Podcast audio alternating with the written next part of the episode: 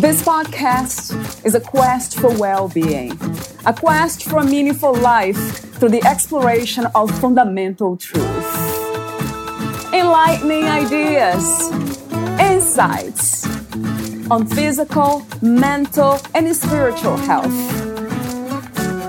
The inspiration is love.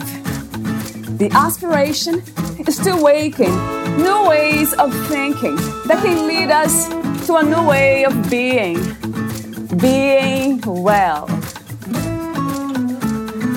Welcome to Body, Mind, and Soul Healing Conversations.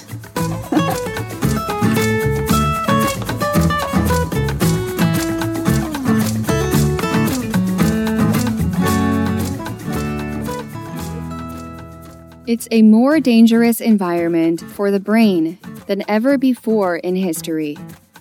A neurotoxic perfect storm that assaults the brain and self on all levels physically, emotionally, mentally, and spiritually.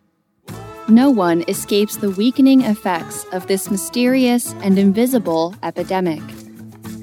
Rates of anxiety, depression, and cognitive decline have skyrocketed and keep climbing. Medication and conventional treatments have failed to stop the mental health crisis, even if they suppress the symptoms. Until the real cause is discovered and treated, things will keep getting worse. Dr. Cortright's work is the first guidebook that shows step by step how to navigate the neurotoxic minefield of modern life so you can function at the highest levels of creative productivity without the exhaustion and burnout. It brings together the newest research in neuroscience, nutrition, and psychology to reveal the complex sources of this neurotoxic stew. And most important, it offers a way back towards our own peak intelligence and radiant brain function so we can show up and participate in the world at full mental capacity. Valeria Teles interviews Dr. Brant Cortright, the author of the number one Amazon bestseller, Holistic Healing for Anxiety, Depression, and Cognitive Decline. His previous bestseller is The Neurogenesis Diet and Lifestyle. He is Professor Emeritus with the California Institute of Integral Studies.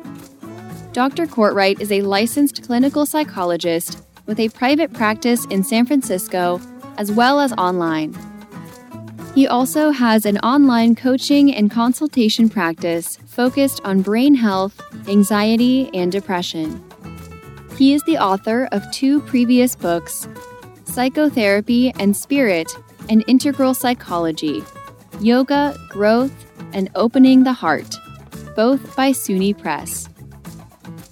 Meet Dr. Brant at brantcortright.com. Here is the interview with Dr. Brant Cortright.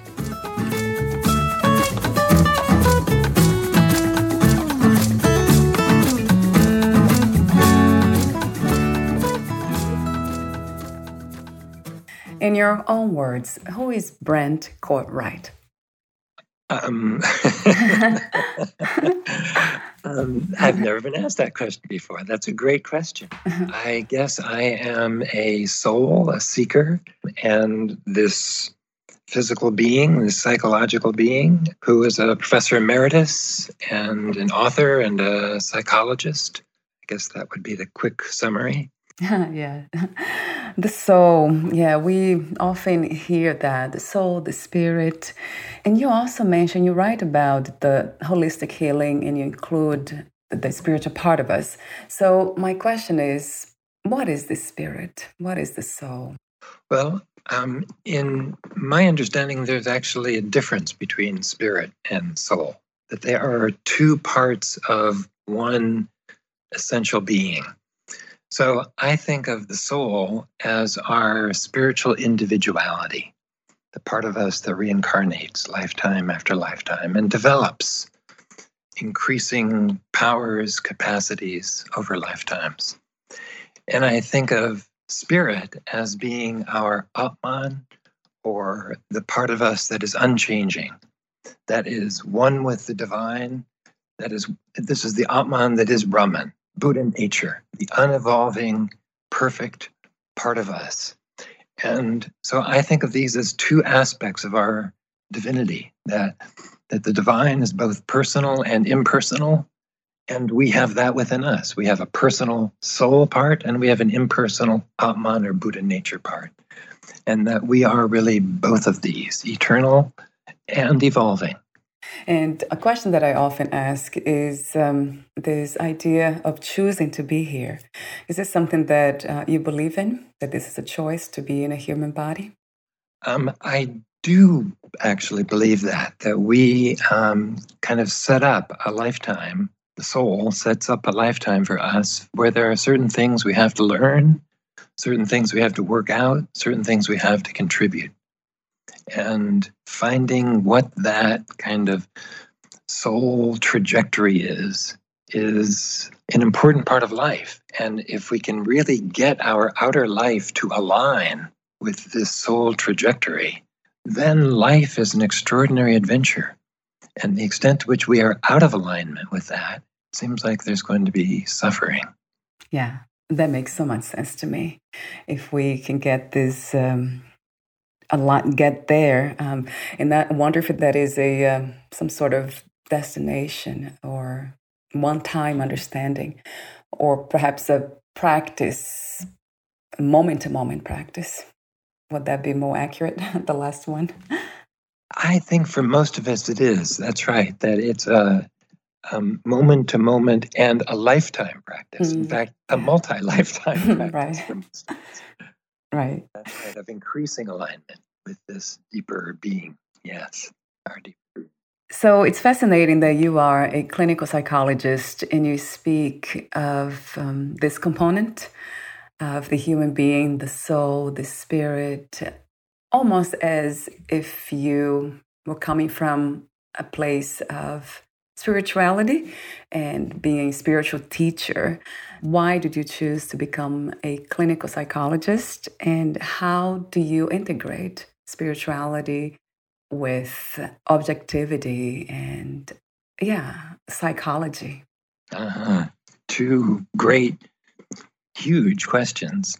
Um, I'll try to be brief. Yeah, right.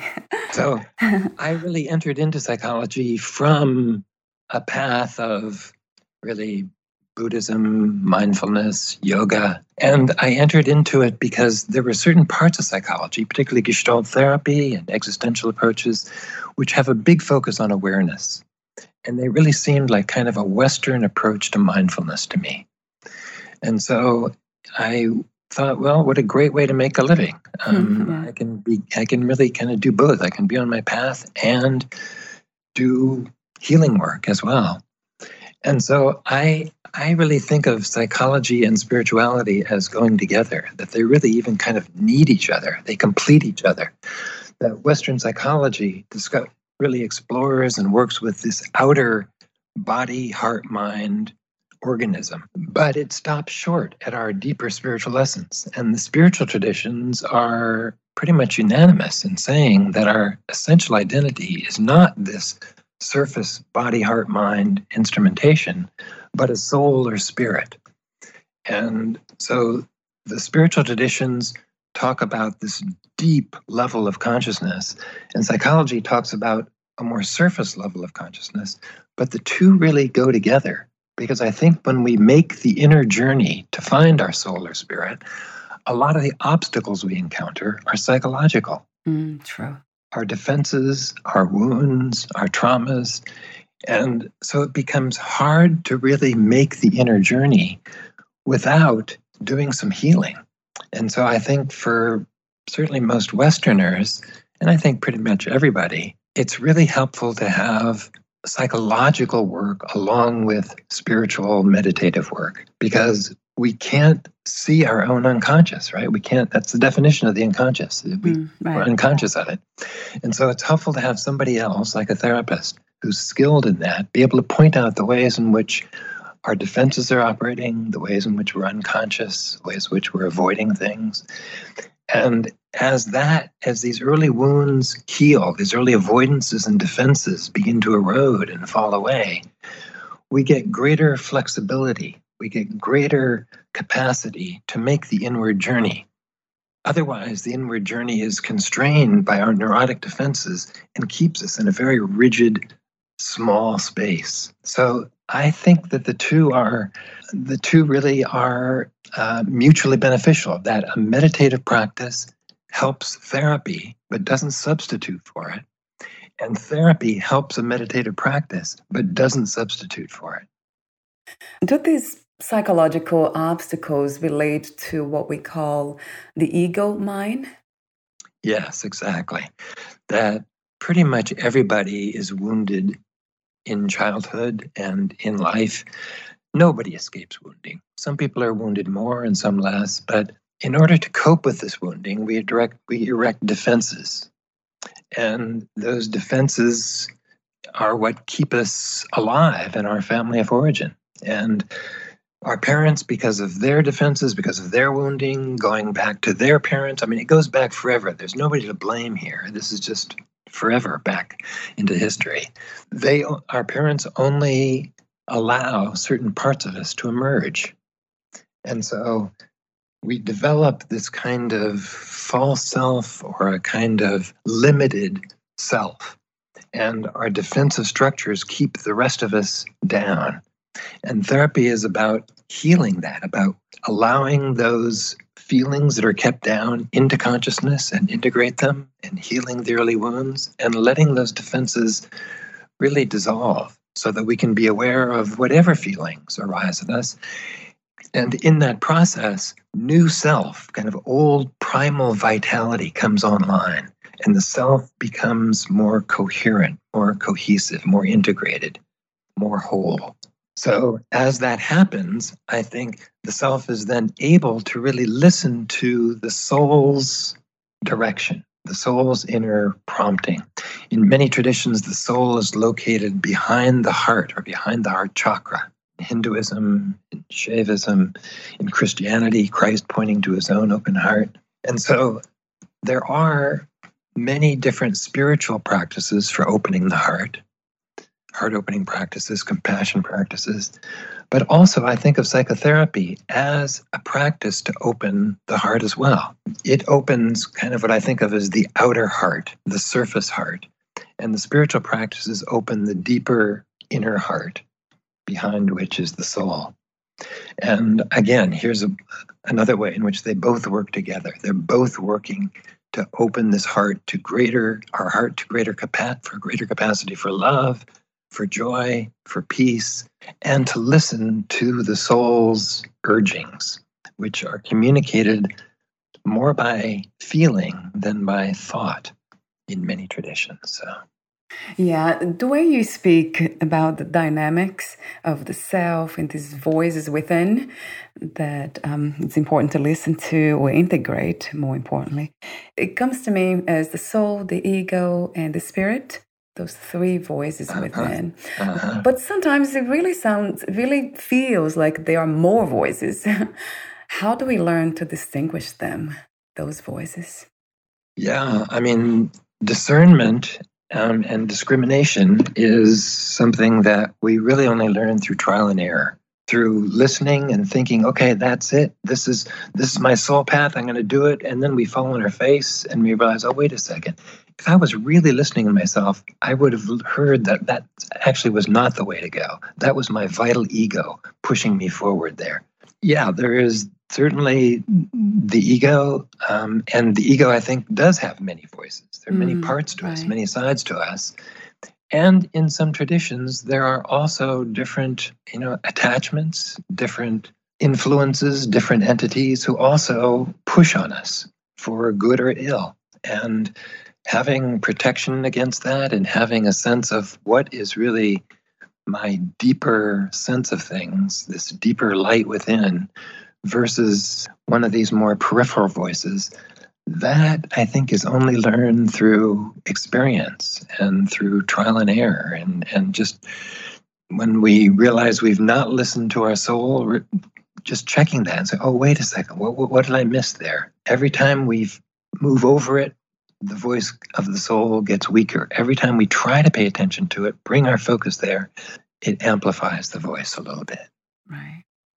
I have heard that um, love is uh, the greatest reference when listening to those voices. That's how we know.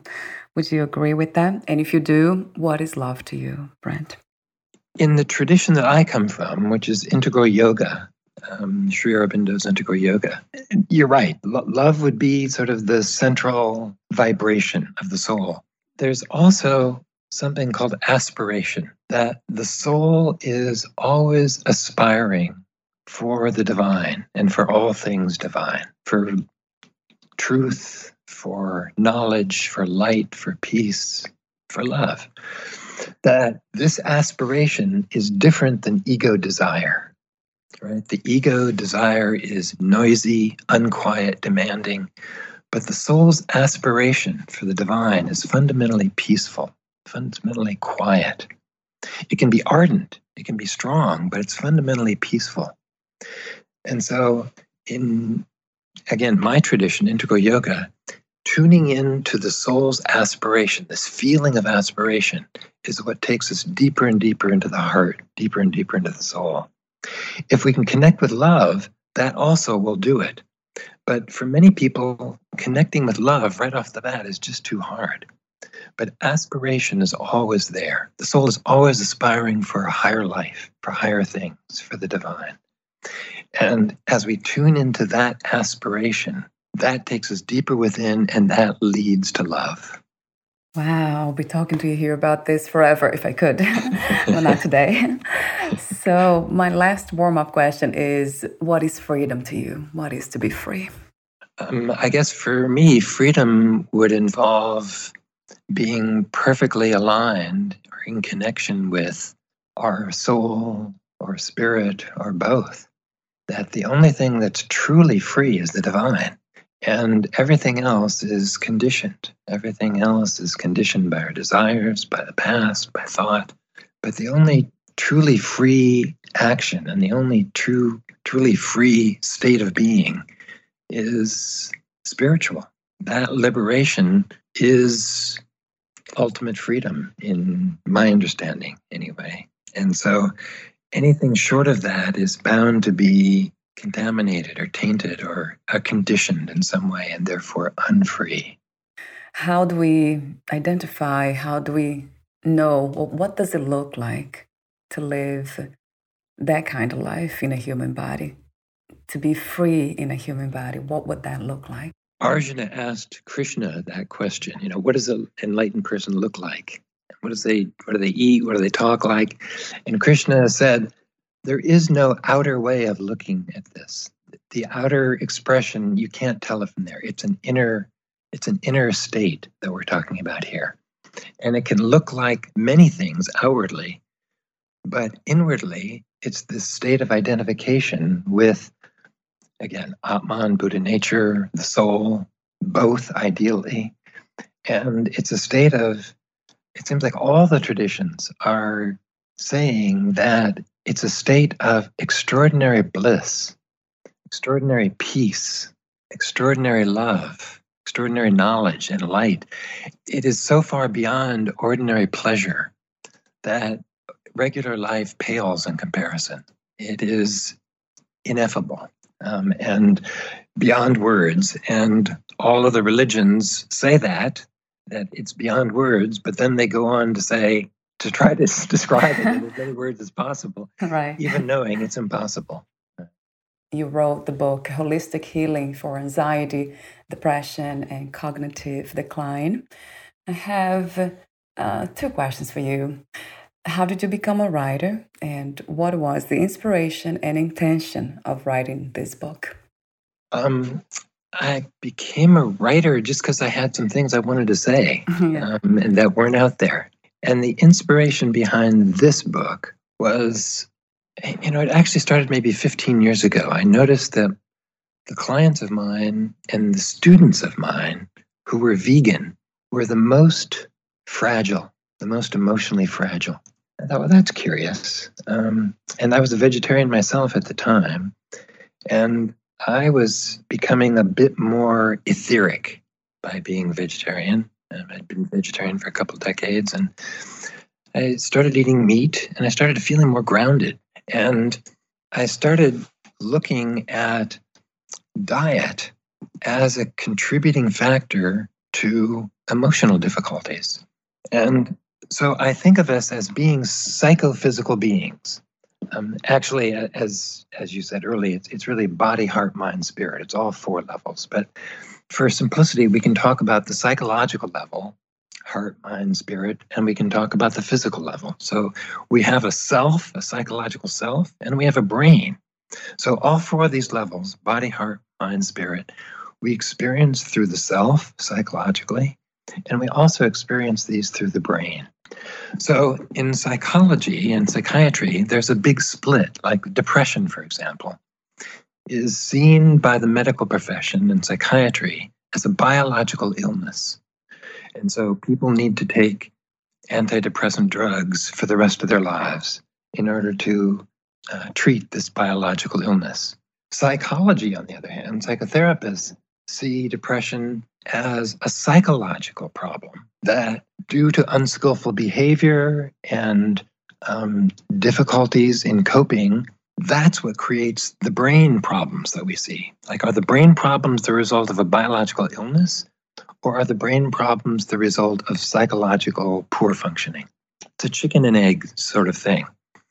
And I was always in the psychological realm for a long time. But after a while, I began to think, well, maybe there's also more to this brain side than I'd realized. And in researching this and exploring and experimenting with my diet and the diet of my clients, I began to realize that the brain is really under assault right now. There are more neurotoxins in the environment than there ever have been in the history of the world. If you go to Wikipedia, you'll see 200 pages of simply lists of neurotoxins. Over 6,000 neurotoxins in our environment that were never there before. Some of these people know about mercury, lead, cadmium, arsenic, but many of them people don't know about. In addition to this, the brain is under attack from like smog, from environmental pollutants. You know, the very most, something like 90% of the world's population lives in polluted areas. And these very small pollutants, 2.5 microns and below, are so small they enter the lungs into the bloodstream and they cross the blood brain barrier into the brain, where they act like little wrecking balls to the neurons there, the delicate neurons. And that creates inflammation in the brain. And inflammation is one of the drivers of depression, of anxiety, and of cognitive decline. Pesticides. The most commonly used pesticide in the world is glyphosate, Roundup. 300 million pounds are used in the United States every year. A few years ago, UCSF did a study where they found that 93% of Americans have measurable levels of glyphosate in their system. By now, it's probably even higher. And glyphosate is not only an antibiotic that wipes out your microbiome, which has terrible consequences, we know, but it also opens up the tight junctions of the intestines. And the tight junctions are what keeps out the bad stuff and lets in the good stuff. So when those tight junctions open up, it lets in toxins into the body, which creates inflammation. It also opens up the tight junctions of the blood brain barrier. And so the, the brain also begins to get toxins into it, which also creates inflammation. So we get leaky gut, we get leaky brain, I could go on and on and on. Anxiety, depression, cognitive decline are skyrocketing. And it's worse with kids. It's actually the worst. I mean, childhood rates of depression are five to eight times what they were in the 1960s. And childhood rates of anxiety are eight times what they were in the 1960s. And that's not with better testing, that's with the exact same standardized tests that were used back then. Alzheimer's is five times what it was in the 1960s. It turns out there are some common neural mechanisms behind anxiety, depression, and cognitive decline. There are very different psychological processes. And so, what this book does is tries to put together both the neural brain side as well as the psychological side and looking at that and putting them both together. Because I think most people can benefit from both. But what surprised me most was how many people began to feel better simply as their brain began to heal. That most people have what I think of as a weakened brain. I call this weakened brain syndrome in the book. And it's death by a thousand cuts. You know, we don't notice one or two or even 20 or 30. But after 100 or 200, we begin to falter. And most commonly, we falter into anxiety or depression or cognitive decline or all three. So, learning how to actually heal the brain as opposed to treat the symptoms through psychiatric medication is what led me to write the book. You mentioned that you were a vegetarian before uh-huh. and now you're not anymore. So when you changed, you felt better. My first question about that is this idea that I mentioned earlier about when we understand what life is about, that everything's connected and love arises, which means we, from that, we try not to hurt animals for example. We won't hurt ourselves, other people, and we extend that to the animals. Yeah, how do you feel about that? Because from you, I get this feeling that you are there at that deepest understanding what life is about. So, yeah, how do you uh, integrate that? That's right. That we want to do as little harming as possible. Yeah. I guess I I try to eat sustainably raised meat, wild caught fish, and I think there is no not doing violence. There's no way to not do violence. And if we live, there are insects that are dying. There are um, plants that get cut. People have recorded, scientists have recorded little screams when plants are cut and harvested. So I think there is no way to not injure anything. Um, that, that simply isn't possible. And I think, in terms of brain health, I actually was hurting myself by making myself more etheric and um, more kind of psychologically vulnerable and more reactive in that place. And as a more reactive person, I was also hurting other people just emotionally because I wasn't as centered in myself. And so I think in the long run, I actually feel like I'm living a more centered, more peaceful life, even though I'm eating meat. You mentioned that this is very important to have in your book a diet that is a healing diet. And that's another question I have about vegetarianism and veganism that has been said is the, the most uh, anti inflammatory kind of, um, of way of eating. Is that accurate? Um, I think it depends on how you do it. Um, for example, many vegans will eat a lot of vegetable oils. Vegetable oils are highly inflammatory. They have a high amount of linoleic acid, um, this omega 6 fatty acid, which is very inflammatory. Ideally, we want a ratio of omega 3 to omega 6 of 1 to 1, or maybe 1 to 2. So, omega 3s we get mostly from fish, and omega 6 we get from a lot of things in the environment.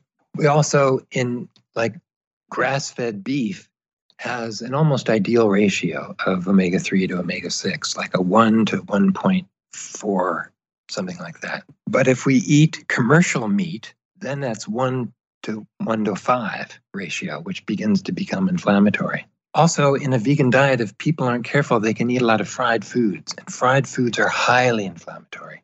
The modern diet has a ratio of about 1 to 20 as opposed to 1 to 1 or 1 to 2. And this 1 to 20 ratio or 1 to 30 ratio is this inflammatory lifestyle. You know, we know that inflammation is behind most major diseases, chronic diseases, cancer, heart disease. Um, it's involved in diabetes. It's involved in Alzheimer's. Um, it's behind most things that are bad, um, that are chronic. So, to in the, the healthy brain diet, as I spell it out in the book, I list four basic pillars that the diet is neurogenic, ketogenic, anti inflammatory, and gut friendly.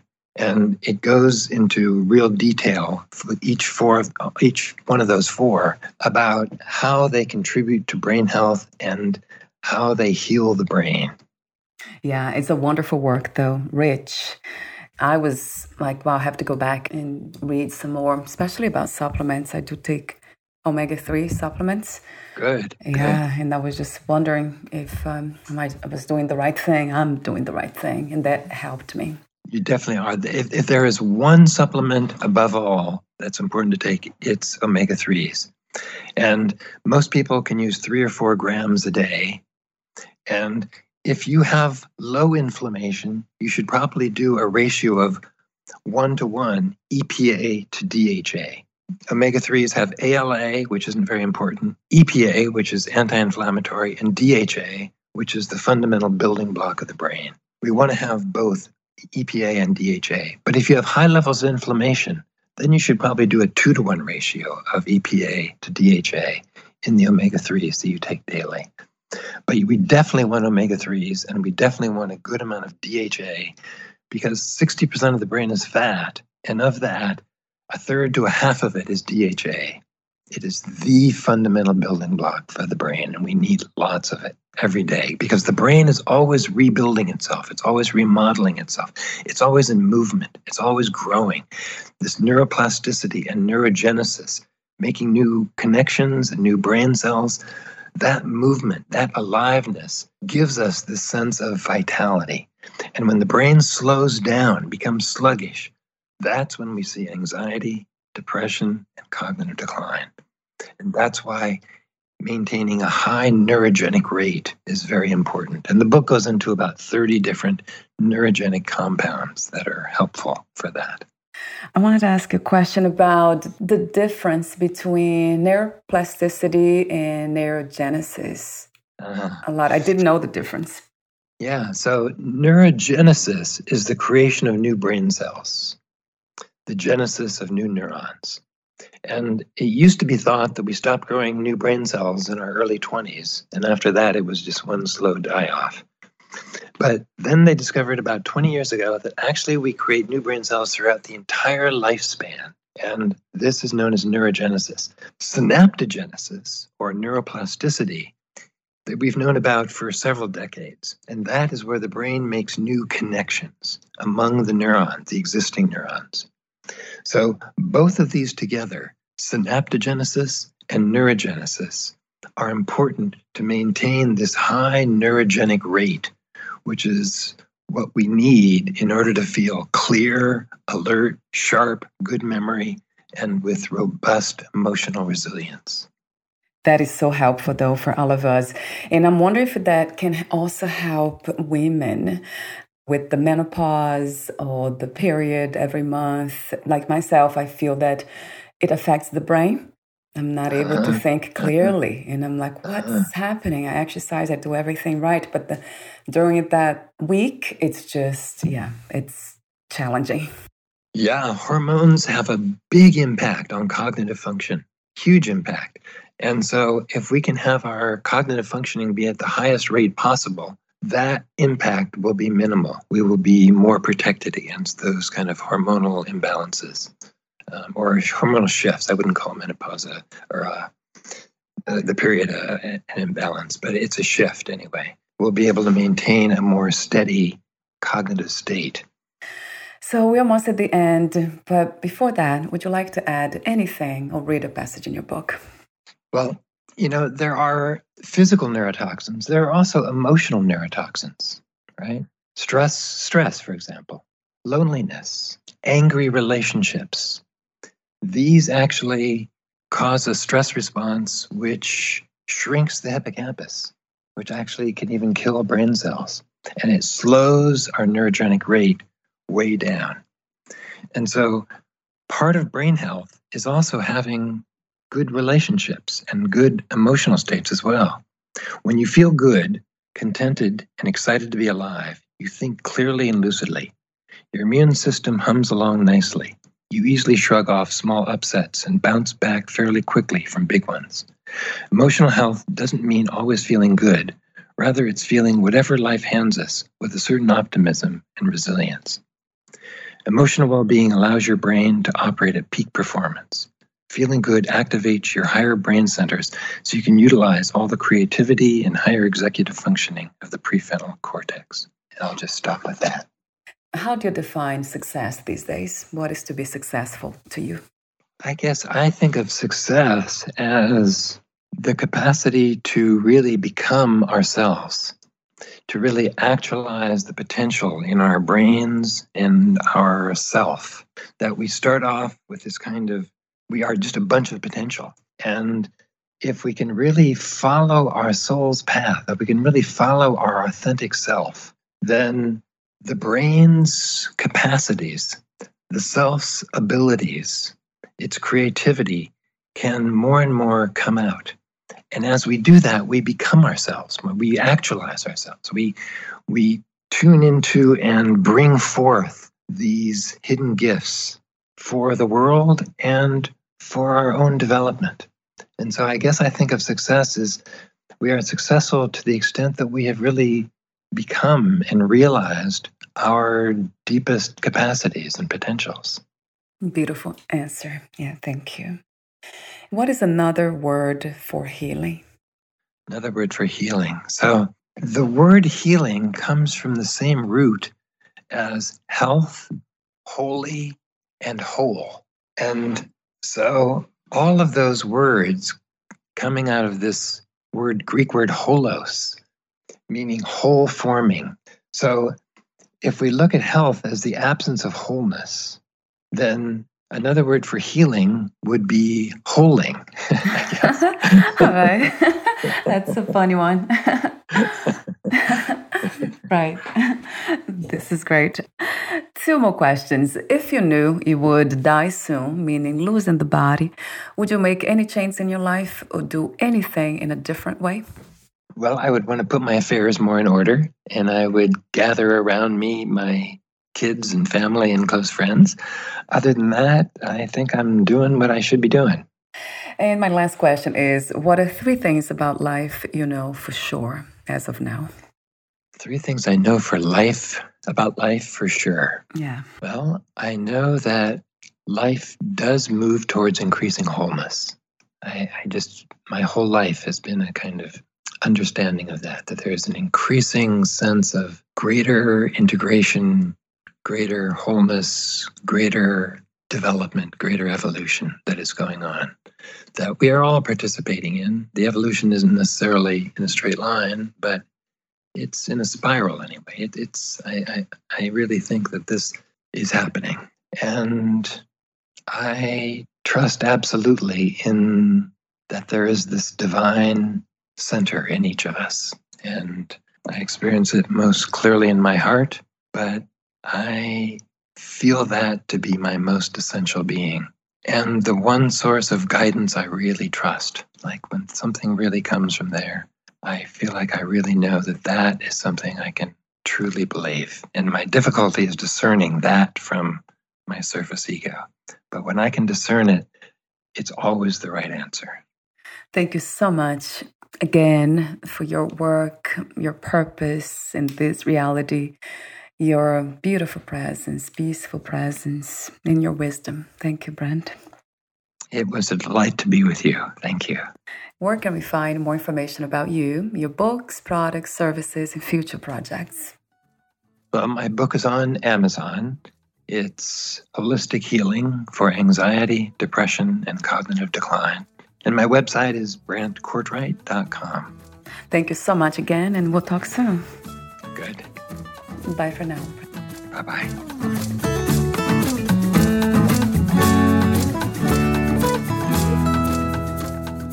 Thank you for listening.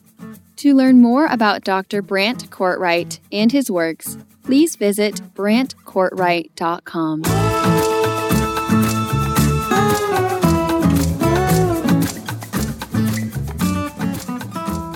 To learn more about this podcast, please visit fitforjoy.org slash podcast. Thank you again for listening, and bye for now.